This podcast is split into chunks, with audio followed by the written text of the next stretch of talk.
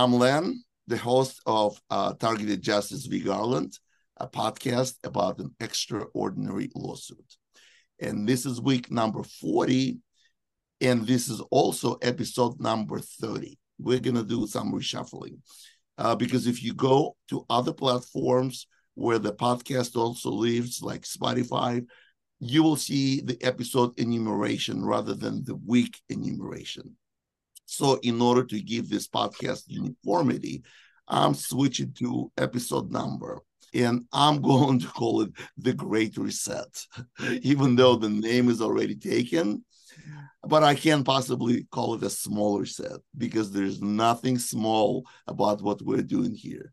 We're discussing topics that will affect lives of hundreds of thousands of Americans and millions of people worldwide. So sorry, Klaus Schwab. I will unapologetically plagiarize from your disgusting, inhumane plan name. So that's a little housekeeping. Uh, so we will continue making our podcast every Sunday, rain or shine. Uh, but sometimes we have additional bonus episodes, and thus it is more convenient to keep track of the episode numbers rather than numbers of the week. So hopefully I explained it sufficiently sufficiently clear. Today we do not have a special guest, but I guarantee the episode will be just as engaging. I also noticed our episodes have becoming longer and longer, and I really want to keep them around uh, about an hour.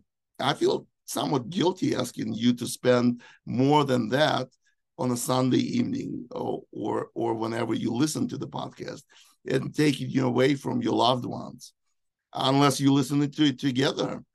In that case, please leave a comment. I would love to hear how that's going. So this is episode number 30. And with me, as always, the attorney for the plaintiffs, and now also for plaintiffs and appellants, the legal engine of targetedjustice.com, and truly the bravest woman I've mm-hmm. ever met, my friend and my podcast co-pilot, Ana Toledo. Good morning, Ana. Good morning, Len. Thank you for that introduction. I am so happy and excited to be here today because uh, we have really good things to discuss. I noticed your T-shirt. Did you see? I have now. That is the picture uh, from I have your like you from your Twitter account. Is that is that right? Yeah, well, that's my yeah, that's my uh. Well, I'm actually I'm wearing my, you know, I'm al- always wearing uh, and I tell everybody to wear a water bag in front of your heart to protect it because without heart, we don't have life.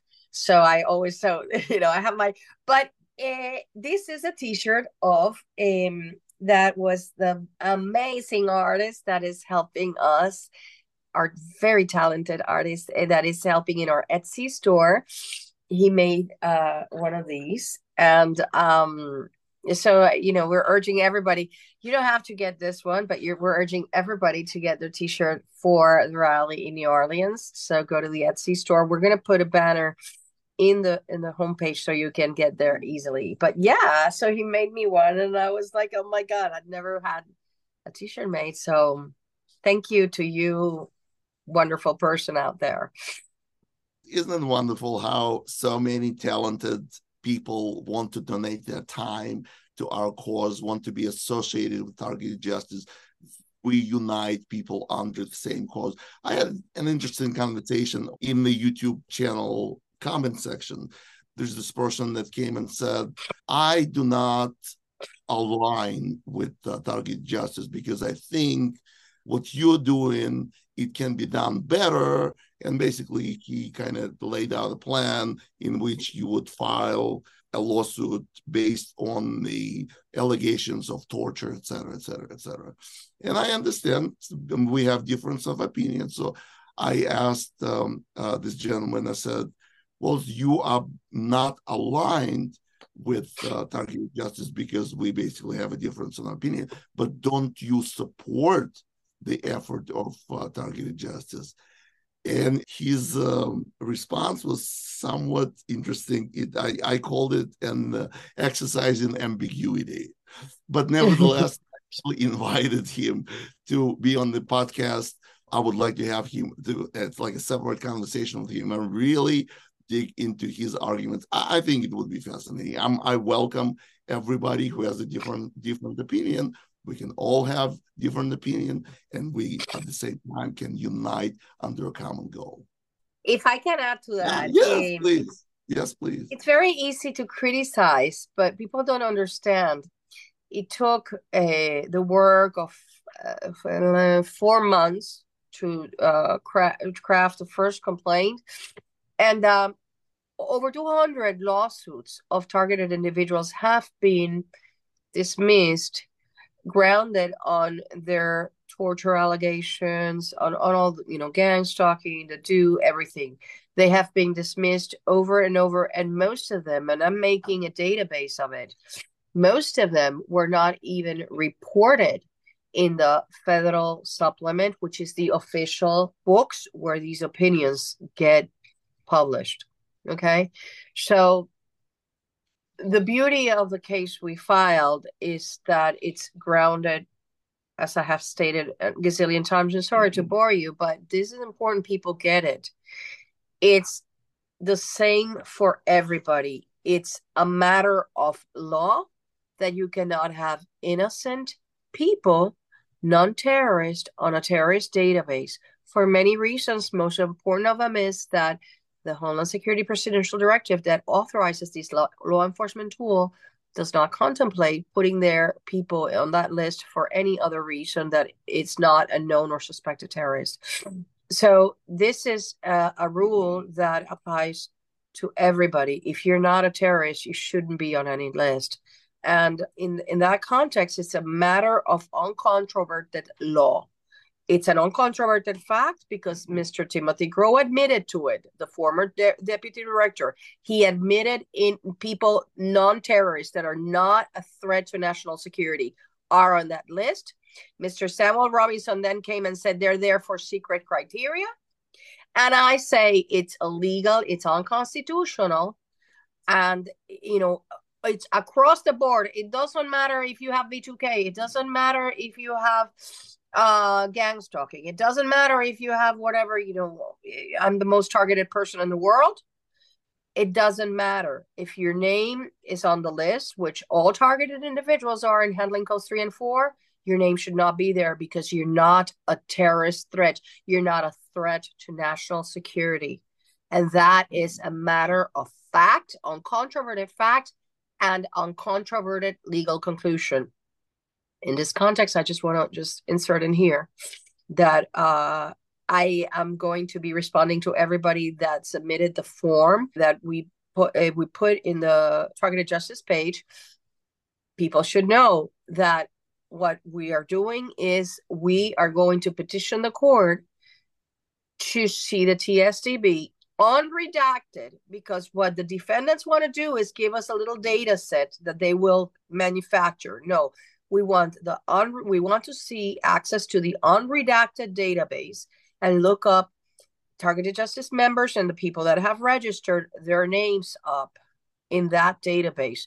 And that I, I am here reinstating that that form goes straight to an email I created, my personal email. It doesn't go to any general T Justice email and uh, so yeah of course it's done through microsoft. So uh, you know uh, uh, government criminals may in, try to interfere and that's why i'm doing the double check of i will send you an email confirming i got your information. So and that's why it's not about my evidence will prove the case. Your case got dismissed because you didn't have my evidence. No we are at a pleading stage and this case does not depend at this point on the individual evidence of torture. At this point, we are relying on the fact that all those plaintiffs have been, because that depends on discovery, obviously, that all those plaintiffs, including you, are illegally placed and designated as suspected terrorists in this handling codes three or four. So that's what I have to say about that. oh yeah, we'll keep talking and we'll keep repeating. One of the things that one of the missions that we have here is to educate. And sometimes repeating it multiple times in various contexts, in various forms. That's what it takes. That's what it takes for you to get comfortable speaking about, just like Ana is is comfortable speaking about. We want you to get on that level. And once you get that level of confidence, you will sound like a pro. You will be an absolutely uh, the best advocate for yourself and for everybody in the movement. Okay, so I'm really enjoying this conversation, but we need to get to the legal topics today. So this week, I would like us to discuss one of the cases that you, Ana, digged out that will be extremely relevant to the oral arguments in the Court of Appeals for the Fifth Circuit.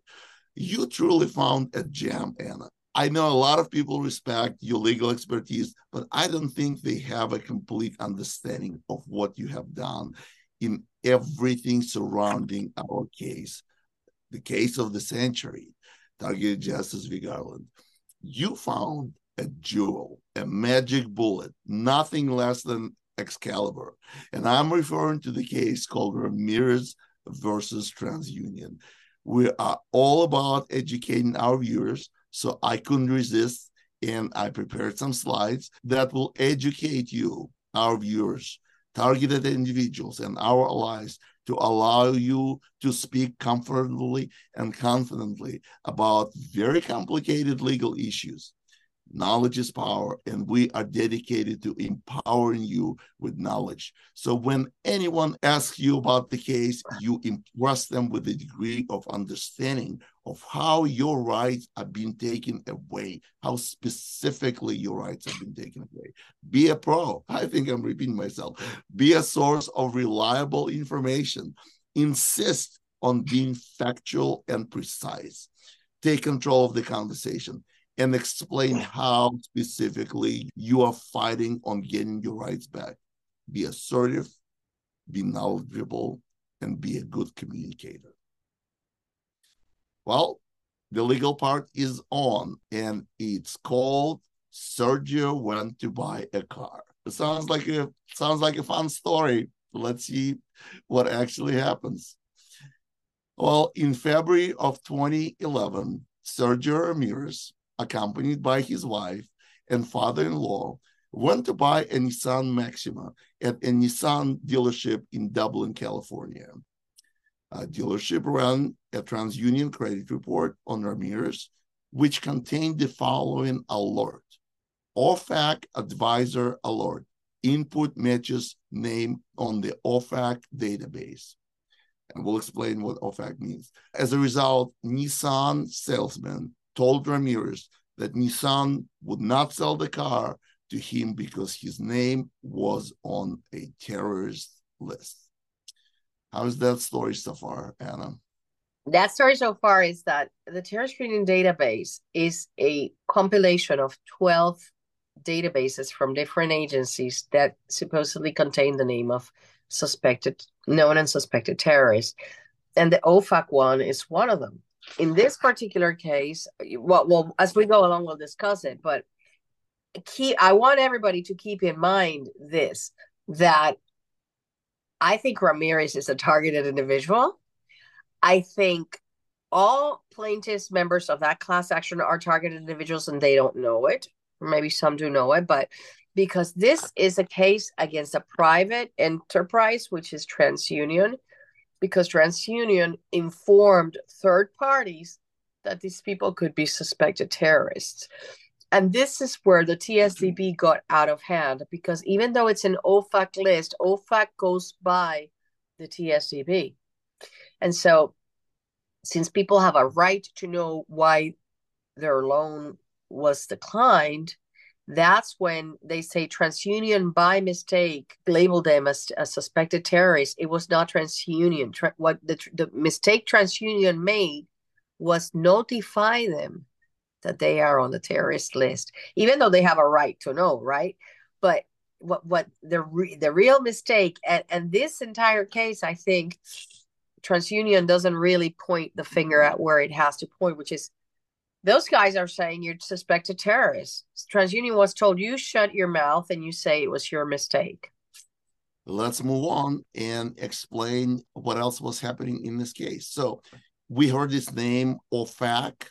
And so beginning in 2002, TransUnion introduced an add-on product called OFAC Name Screen Alert. OFAC stands for U.S. Treasury Department's Office of Foreign Assets Control.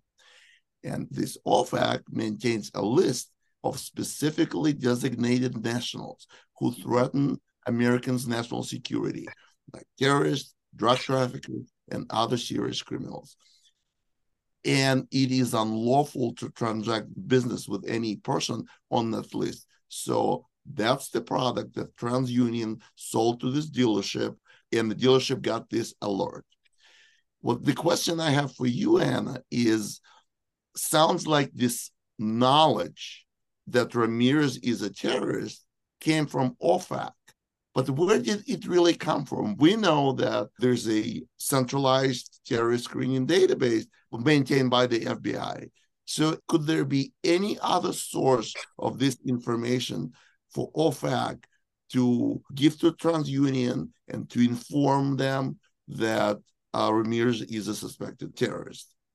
Yes, you can go online, and I think that you can actually access OFAC's uh, list through the internet. It's a service that banks can directly connect to OFAC because I've seen it when you're going to open an account, they do that. I, as I said before, I'm absolutely certain TransUnion is in the distribution list of the TSDB. They are among the 1,440 entities that receive it. You have, for example, like I have mentioned before, that when somebody's going to wire money through Western Union, right now they are being denied. Many targeted individuals are being denied sending or receiving money. So that and that I think that's part of the OFAC list. At this time, I just I know that they go hand in hand like what OFAC has is definitely contained in the TSDB. Okay, I don't know if it's a sub list or whatever. I thought it would only contain known and suspected terrorists, but it seems it's being expanded to contain everybody. I don't know. I don't know. We have to do discovery on this, but clearly, a Homeland Security presidential directive stated that it was consolidating all terrorist lists into one. So I I don't know how they are treating them differently because the, the purpose of the TSDB was a consolidation of information. I don't know if you have in your future slides, but in this case, there were 1,853 class members whose information that names were attached to being a suspected terrorist was disseminated to third parties by TransUnion. And then there's 6,332 that were labeled as suspected terrorists, but since they didn't apply for a loan or, or, or, or didn't engage in any activity that required TransUnion to disclose that information to third parties, they the, the court the Supreme Court held they didn't have injury in fact because the injury in fact as as you've seen is is uh, the, the the complete harm that the court concluded is we'll, we'll go into that but it's the damage to their reputation by telling a third party that somebody is a suspected terrorist, which is what we have been alleging. Okay. My my opinion is that everybody, the ones to whom the information was not sent to third parties about and the ones that their information was sent they're all targeted individuals. They're all and, and TransUnion admits they were erroneously labeled as targeted as um suspected terrorist because they were not supposed to know they were on the list, which is exactly what happened to Calvert and Stewart in our case. They were not supposed to know. But in this case, Ramirez didn't connect a dot with he, maybe he doesn't even know he's a targeted individual. we certainly we can't wait to find out what's really going on and the discovery in this case would be tremendous the question that i found interesting is that transunion when it was faced with these uh, allegations they said that it was erroneous that uh, ramirez was terrorist was a was a mistake however the court determined that transunion Fair Credit Report Act reporting were willful. And this is how they justified it. They said TransUnion had been previously sued over its OFAC alert in 2005, which is definitely after the terror screen database was formed. And despite a jury verdict, implemented few changes. So they knew something was wrong with that and they didn't fix it. Therefore, what they did to Ramirez was willful and not erroneous. Do you have any comments on it? Yeah, I just think TransUnion is between a, a rock and a hard place because the Fair Credit Reporting Act has gives consumers the right to know what about their credit report triggered a negative decision against them in a credit evaluation. So if the person has perfect credit and they deny him a, a loan because he's a terrorist, but TransUnion has to tell him why he was denied because that's the law. But then they're told you cannot tell them you're they're a suspected terrorist. So it's you know that this is where this is where like a you know Wiley Coyote where where the acme bombs explodes all the time in the face of the government criminals you know they make these structures and they thought it was going to work perfectly but it doesn't because there is such a thing as a fair credit reporting act and people have a right to know why their loan was declined so i just think that transunion is taking responsibility for something that it's really an obligation of them to do because if the if the government feeds them the information that Ramirez is a terrorist, they have an obligation to tell it to the bank that is doing the evaluation. And then Ramirez has a right to know that that's why the bank rejected his loan. So you know it's it's a catch twenty two for for TransUnion. Uh, I'm not defending here uh, anybody. I'm just saying it's one of those things that probably when this program was created, they didn't consider that there was going to be people that were going to find out. But but in this case, what TransUnion did to to save today was to say no no it was our mistake. I don't I, I i'd love to know how they're dealing with it now probably not denying. I, I think that probably what they decided to do the banks they decided to not deny loans based on this because then people would find out that they are suspected they are labeled erroneously as a suspected terrorist. That's what i i i surmise they, they should be doing now okay let's let's find out what my next slide is oh this is sort of my conclusory page i did exactly the same logical step that you did i combined ramirez and calvert and stewart into the same category because they all suffered injury due to their erroneous status as terrorists. And they were all defamed and they were refused services. Ramirez could not buy a car. He was blatantly refused that service. Calvert was refused medical services. They said, for until we secure the territory, we can we can provide you medical service.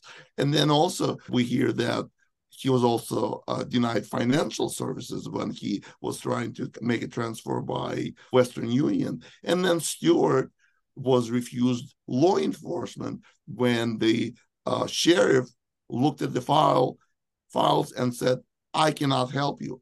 When you go to the police and you state your complaint, and the police says, "I can't help you," that's a refusal of service of law enforcement services. I, I totally agree with you. But in, in the case of targeted individuals, this is what is so crucial that okay, Ramirez had a right to purchase his car. He had good credit. He didn't have to undergo uh, the, you know, embarrassment and hassle of not being able to buy it. it. His wife ended up buying it, but it's it's a material thing. In the case of Stewart Calvert and most targeted individuals, it's their life that's at stake.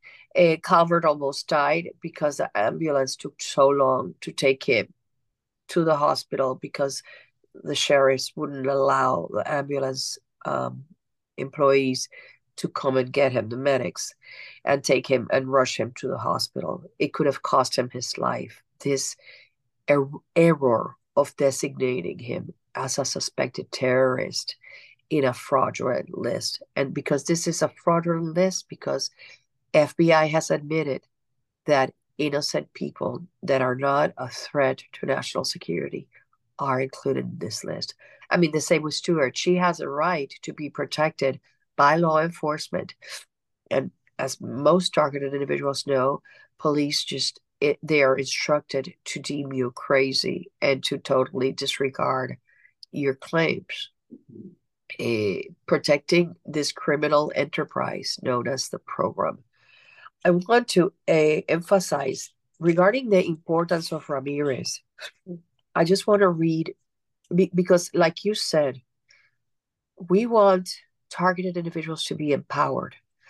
We want you to be able to talk the talk so that instead of the, oh, he's just crazy, delusional, bizarre, fantastical, whatever, let's just talk what the Supreme Court says. And the Supreme Court said this various intangible harms can also be concrete. A plaintiff automatically satisfies the injury in fact requirement whenever a statute grants a person a statutory right and also, it says, even if there's not a statute creating a cause of action, there are concrete harms that grant a person that standing, which comes from the injury in fact, concrete injury. And he says, the Supreme Court here said, we agree with the plaintiffs. Under long-standing American law, a person is injured when a defamatory statement that would subject him to hatred contempt, or ridicule is published to a third party. Every day, the TSDB is distributed to over 18,000 law enforcement, state, tribal, and federal agencies. Over, because these are not 2019 numbers. Remember that. These are numbers we got from the Elhady versus Kable case. These are not updated. I would say that in four years, the numbers have gone up substantially, particularly when DHS has enrolled its program to make the United States a Stasi state by having private corporations go around being snitches. But that's another, that's a topic for another, uh, but that's a, an article came out two weeks ago. My, my point here is that the Supreme Court has recognized that falsely labeling someone as a suspected terrorist and telling third parties that that person is a suspected terrorist, that creates a concrete harm. The people that were not harmed in this case, that were not found to have injury, in fact, is because their erroneous information labeling them as a suspected terrorist was not sent to anyone. Now, how does that, uh, in the context of our case, which is what I wanted you know how I said when we discussed the past two weeks of false and misleading statements of the court. Okay, perk up your ears because this is really important to all of you out there. One of the things I didn't mention because, I, as I said to you, there were so many, but I only chose the most important ones. The court, page 12, says TransUnion does not apply to this case. In that case, the party stipulated that TransUnion maintained an incorrect credit report information for all class plaintiffs. The court held that those plaintiffs whose incorrect credit information was not distributed to third parties did not suffer concrete harm. Yeah, that's true.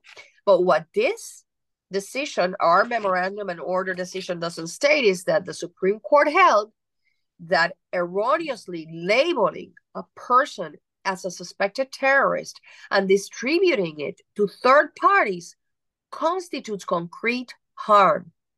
So I wanted to tie in Ramirez to our case because it's so essential. It is that distribution that makes it so that when you go to the supermarket, you get gang stalked, you know, so that there's just a lot of things. You know, when you try to do a Western Union transfer, you get denied. When you go to an Airbnb, as one of our advisory board members was, she gets escorted out of the place because she's a threat, a security threat. Or, I mean, we all know the plethora of events in our lives where where we just know, you know, the hacking, the constant that this morning you had it, the constant yeah. electronic interference, you know, it's just because even some people, like we're going to talk about it now, InfraGard and Citizen Corps and all those people that go around like vigilantes, they are told that targeted individuals are suspected terrorists. And what they don't mm. know is that they cannot be dispensing justice at, at their at their leisure as they do, illegally interfering with our conversations, with our computers, with our phones. But they continue doing it with absolute impunity because this list is distributed throughout the nation, labeling targeted individuals as suspected terrorists. So that's why the case is so significant and, and it's so relevant to our appeal because that is one of the things that we alleged. You know, that is the principle, the main thing we are alleging. It is this the illegal distribution to third parties across the nation and in 60 countries what makes it so atrocious for targeted individuals. So that's my conclusion of it. Uh, thank you, Ana.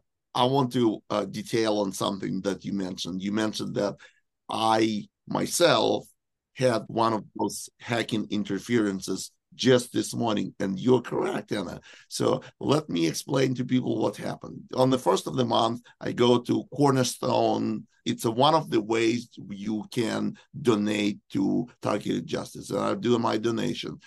And every month, I encounter an an empty web web page, and it says the the page doesn't exist or you don't have access. But my internet is working. I can access every website, but yet every time I'm trying to access this financial service, I get a refusal of service. And I have to call Cornerstone customer service and then they go to their IT and then they ask me, What is your IP address? And I say, Here's my IP address. And they said, Well, your IP address is blocked. And we don't know why it happened. We don't know how it happened, but we will unblock you and you will be able to use the service. But my question is, what is the reason my IP is being blocked every month so I can't use it just normally without any interferences? So, the question I want to ask that you kind of partially answered uh, already does it matter that you are on TSDB? Well, here's the thing everything that happens to targeted individuals derives from their inclusion on this list. If they were not illegally and erroneously included and designated as suspected terrorists, they wouldn't be targeted.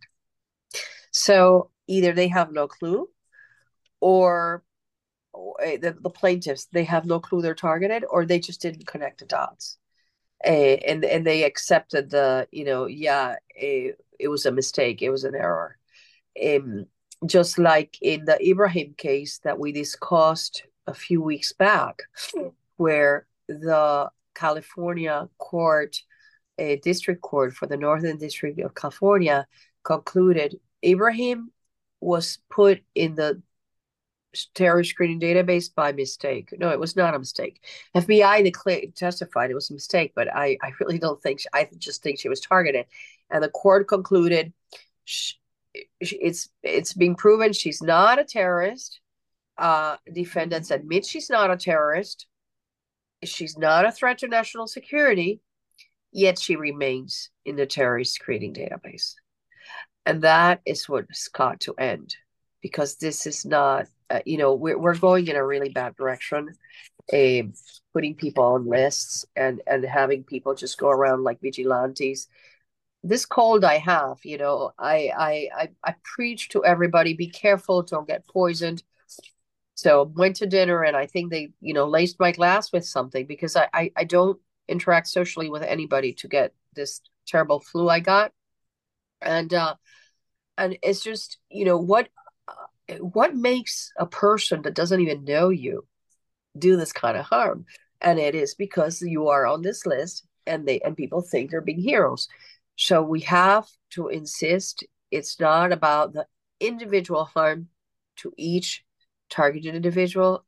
Instead, is the overall, you know, deprivation of services, deprivation of rights that comes along being declared or being falsely, erroneously, illegally labeled as a suspected terrorist. And that's what we're going to end. And we're going to continue fighting till it doesn't matter how many cases it takes. I'm never going to stop. I'm never going to stop until A, we're free, and B, we put these cretins in jail. Because, like I've said before, the MK Ultra people were uncovered, yet nobody did a day in jail. And that's why they repackaged the program into what we have today.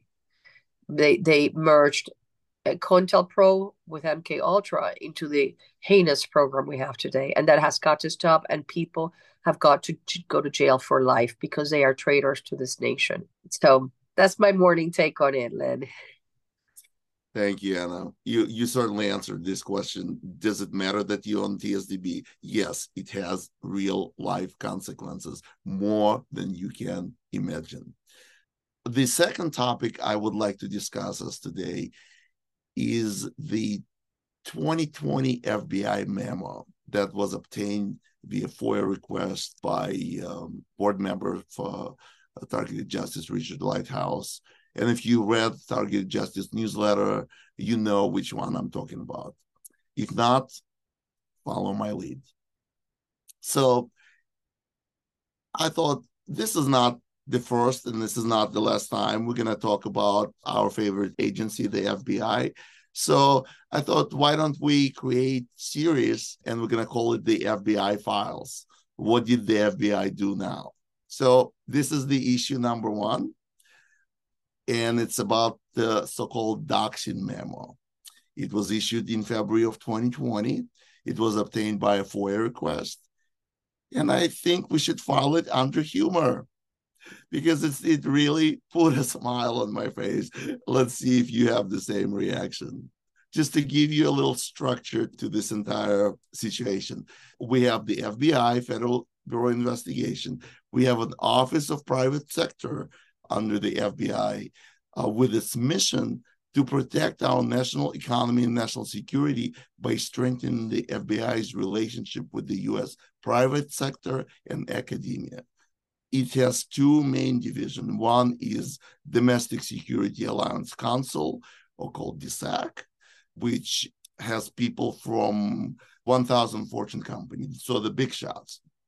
And then it has InfraGard, which has smaller companies, smaller shops, and also individuals that do a lot of this work on the ground. It, it's all part of a well-oiled machine, along with the fusion centers, etc. The memo was issued by this Office of the Private Sector, and it was called a Liaison Information Report. It came from here, and this particular memo, the information cannot be released outside of the community.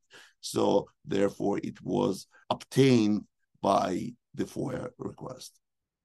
So the purpose of it was to inform private sector and law enforcement partners of in-person and online doxing, potentially putting private sector, potentially putting private sector, local, state, and federal government individuals at risk of cyber stalking. And it refers to an online website. And I wonder what the website is it, because it's never mentioned in the memo as if they didn't want their members, the InfraGard and the and the DSAC members, to find to go and look at that website, which I think is targetedjustice.com, to see what that website really contains, because it is an eye opener. If people who do this dirty job for the FBI on the ground, if they found out what it's all about, what kind of harm it does to people, they might change their mind. It also specifically mentioned in one city in-person harassment. Well, that that is a word I would like to discuss with you because you can definitely sue for harassment. So it describes in one city in-person harassment included hand-delivered cease and desist letters to victims, uh, which included InfraGard, Office of Emergency Management Personnel, federal government executive. They were sent to a residential address and place of employment, Flyers were distributed to neighbors accusing the victims of involvement in gang stalking. Interesting language that was used in the memo. The FBI in this memo is trying to frame targeted individuals as doxers. So, very interesting language.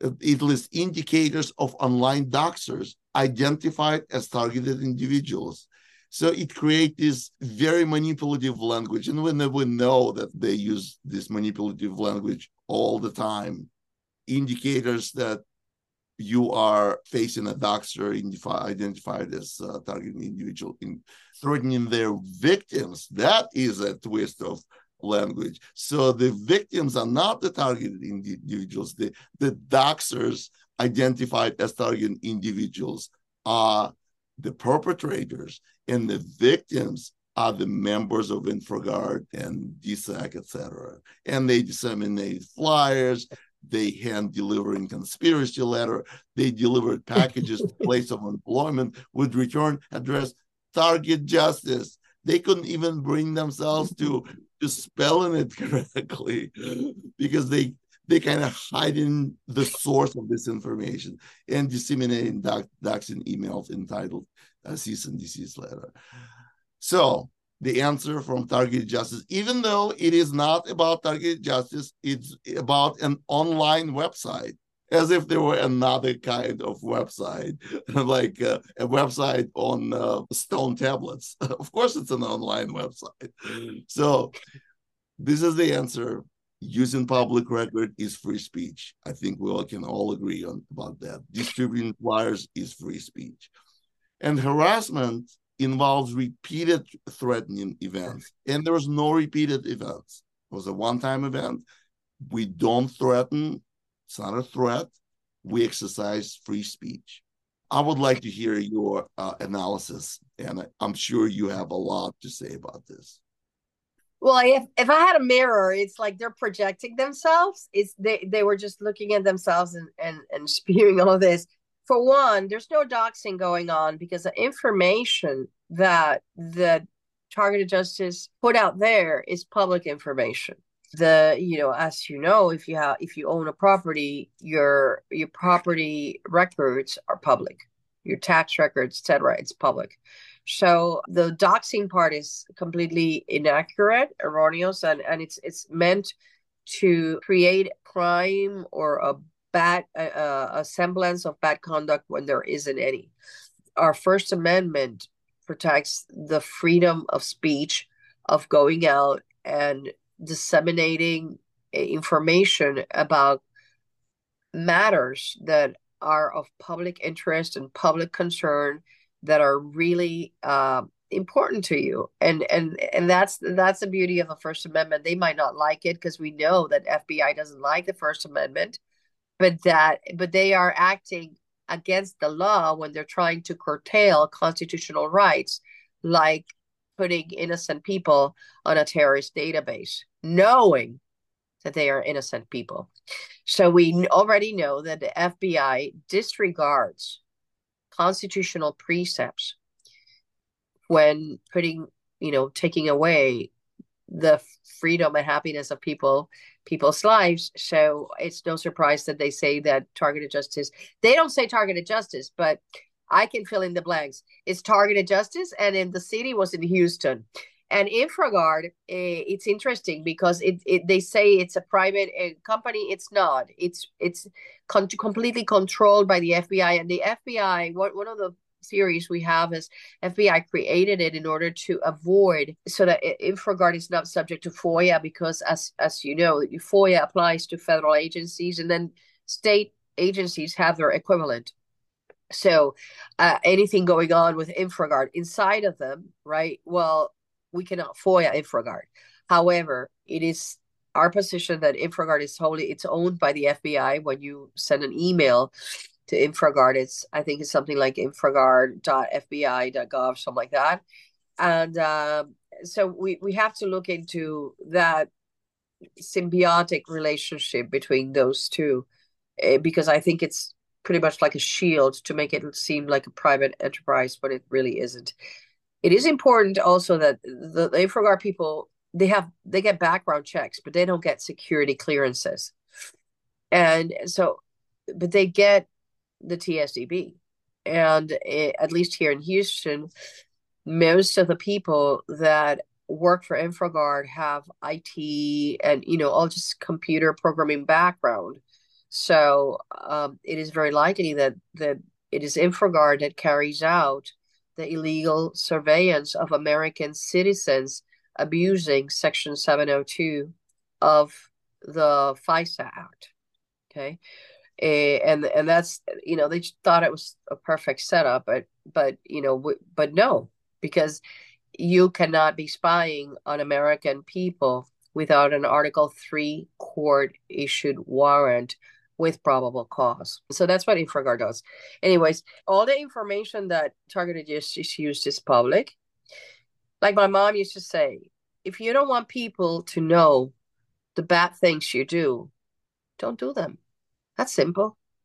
So I know it can be really embarrassing for the FBI to have you know people in the neighborhoods where these uh, targeting officers live to be uh, told uh, to their neighbors that they are in fact engaged in this conduct of targeting innocent people and placing them on a terrorist database but that's if that's the truth you know there's there's no illegal conduct going on so now that's all I had to say. I I think that uh, they are doing a disservice because, and, and unfortunately, some targeted individuals sometimes you know echo, oh, eh, you know, we had some person say atrocious things about us, and and uh, you know, obviously those that see how much passion and work we put into this know that. Uh, our soul. We want to defund the FBI. We're going to shut down this program.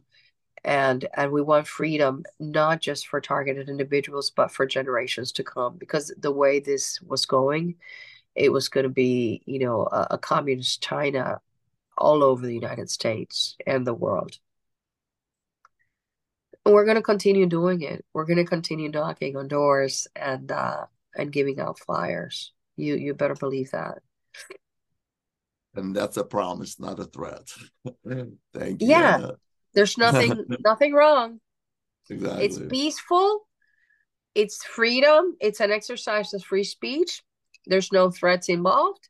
It's peaceful, you know, and and it's perfectly legal. And targeted justice will continue doing it until this program, this evil program, is shut down. Yes, there's really nothing ambiguous about it. And just so to finish with the Doxxer's memo, I, I wanted to put this this, this really put a smile on my face because this um, memo advises uh, the members of the uh, community. If you feel threatened by hearing these words and phrases, call 911 and look at the list. Targeted, no, not targeted, target justice targeted individual. Oh, if you hear targeted individuals, you and you feel threatened, call 911. TI, gang stalking, organized uh, gang stalking, voice to skull technology, Excuse me, this is the term that the US Army invented. If that scares you, call 911. Directed energy weapons. It's in the budget. If I hear some things in the budget that scare me, I really should call 911. And also references to the racketeering, reference to racketeering and corrupt organizations. And also Geneva Convention and human trafficking. Just talking about it threatens you, call 911. I want to be a fly on the wall during that call. Do you have anything to add, Ana? Yeah, those are trigger trigger words for them, and and what I have to say is like one of our plaintiffs, um, and it's alleged in the complaint, when targeted individuals call or do complaints to the FBI because of their hacking, which is carried out by them or their affiliates, um, about target about you know gang stalking or about directed energy weapons, the reply to one of our to one of our plaintiffs was, "Oh," and it, this was like out of a script. You people are all crazy, and she has it so recorded in her mind because it sounded exactly like when these people call and talk about this. This is what you have to reply. You people are all crazy and and so you know all of these words are trigger words to these people that live in their you know perfect little lives perfect little homes where they don't know what it is to be a targeted individual.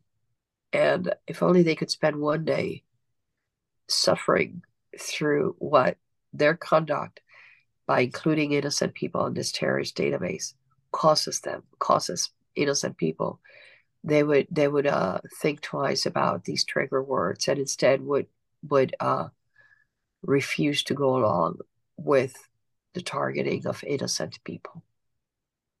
I agree. If there's any humanity left in their minds, that concludes our first issue of the FBI files, and we'll see what will uh, the FBI do next. I think this will be a regular segment on our podcast, and I'm I'm glad uh, we stumbled on it because this is by far our favorite agency. Today's show is coming to an end, and as always, we would like to hear from Ana. Uh, what would you like to say to our viewers at the end of today's show, Ana? Well, I just want to say that I am as hopeful as ever been that uh, we're going to prevail, that we're going to be free. And despite uh, the delays in the adjudication of matters, uh, I want you all to please stay united and keep uh, supporting us because more than more than this legal battle, it is absolutely beautiful. The unity in the TI community, and we have to keep that going because that is the biggest threat to the criminals behind this program. That is the biggest threat that we have been able to come together in a for and and create a force uh, to be reckoned with. So I just urge you to, uh, whenever somebody comes with some story, just ask where did that come from, you know, uh, because when things don't come from a good place, they can't hold any water. So that's just I just want to thank for everybody, everybody that has supported us and continues to support us, and particularly pray for us and pray for me. I really, really appreciate it. Thank you, Len. Thank you, Ana. As to me, uh, I'm gonna call today's show Sergio went to buy a car. Sometimes I'm glad you laughed. Sometimes the last name behind the legal cases sound cold and impersonal. And I don't want us to forget that behind every targeted individual, there is an actual person with his or her first name. This is how we relate to each other by our first names as real people. So it is Sergio, Richard, Karen, Ana, Devin, Len, who were defamed as terrorists, who were refused to buy a car, refused to send money, refused medical services, refused law enforcement protection. Only someone with complete lack of empathy would subject another human being to continuous torture using voice to skull, debilitating directed energy attacks, brain degradation, neurological and cognitive enslavement, psyops, organized stalking, organized vehicular stalking, sleep deprivation, projecting painful signals into one's brain, and more and more and more. To those who perpetrate these crimes against us. These individuals might be some abstract targets or avatars, but we are real people with real names, real lives, and real hopes. And no amount of cognitive dissonance you're awkwardly constructing in your head can take away the fact that we're real human beings, just like you. And if the roles were switched, you would be the one begging for empathy. It is Sergio, Richard, Karen, Devin, Ana, Len, whom you deprived of liberty, the most fundamental right we were born with. You did it remotely and cowardly, hiding behind technology, which you didn't develop. We paid for it. So until Sergio, Richard, Karen, Devin, Ana, Len, and every name on your secret list have our liberty back. We will be, we will be here every Sunday, rain or shine.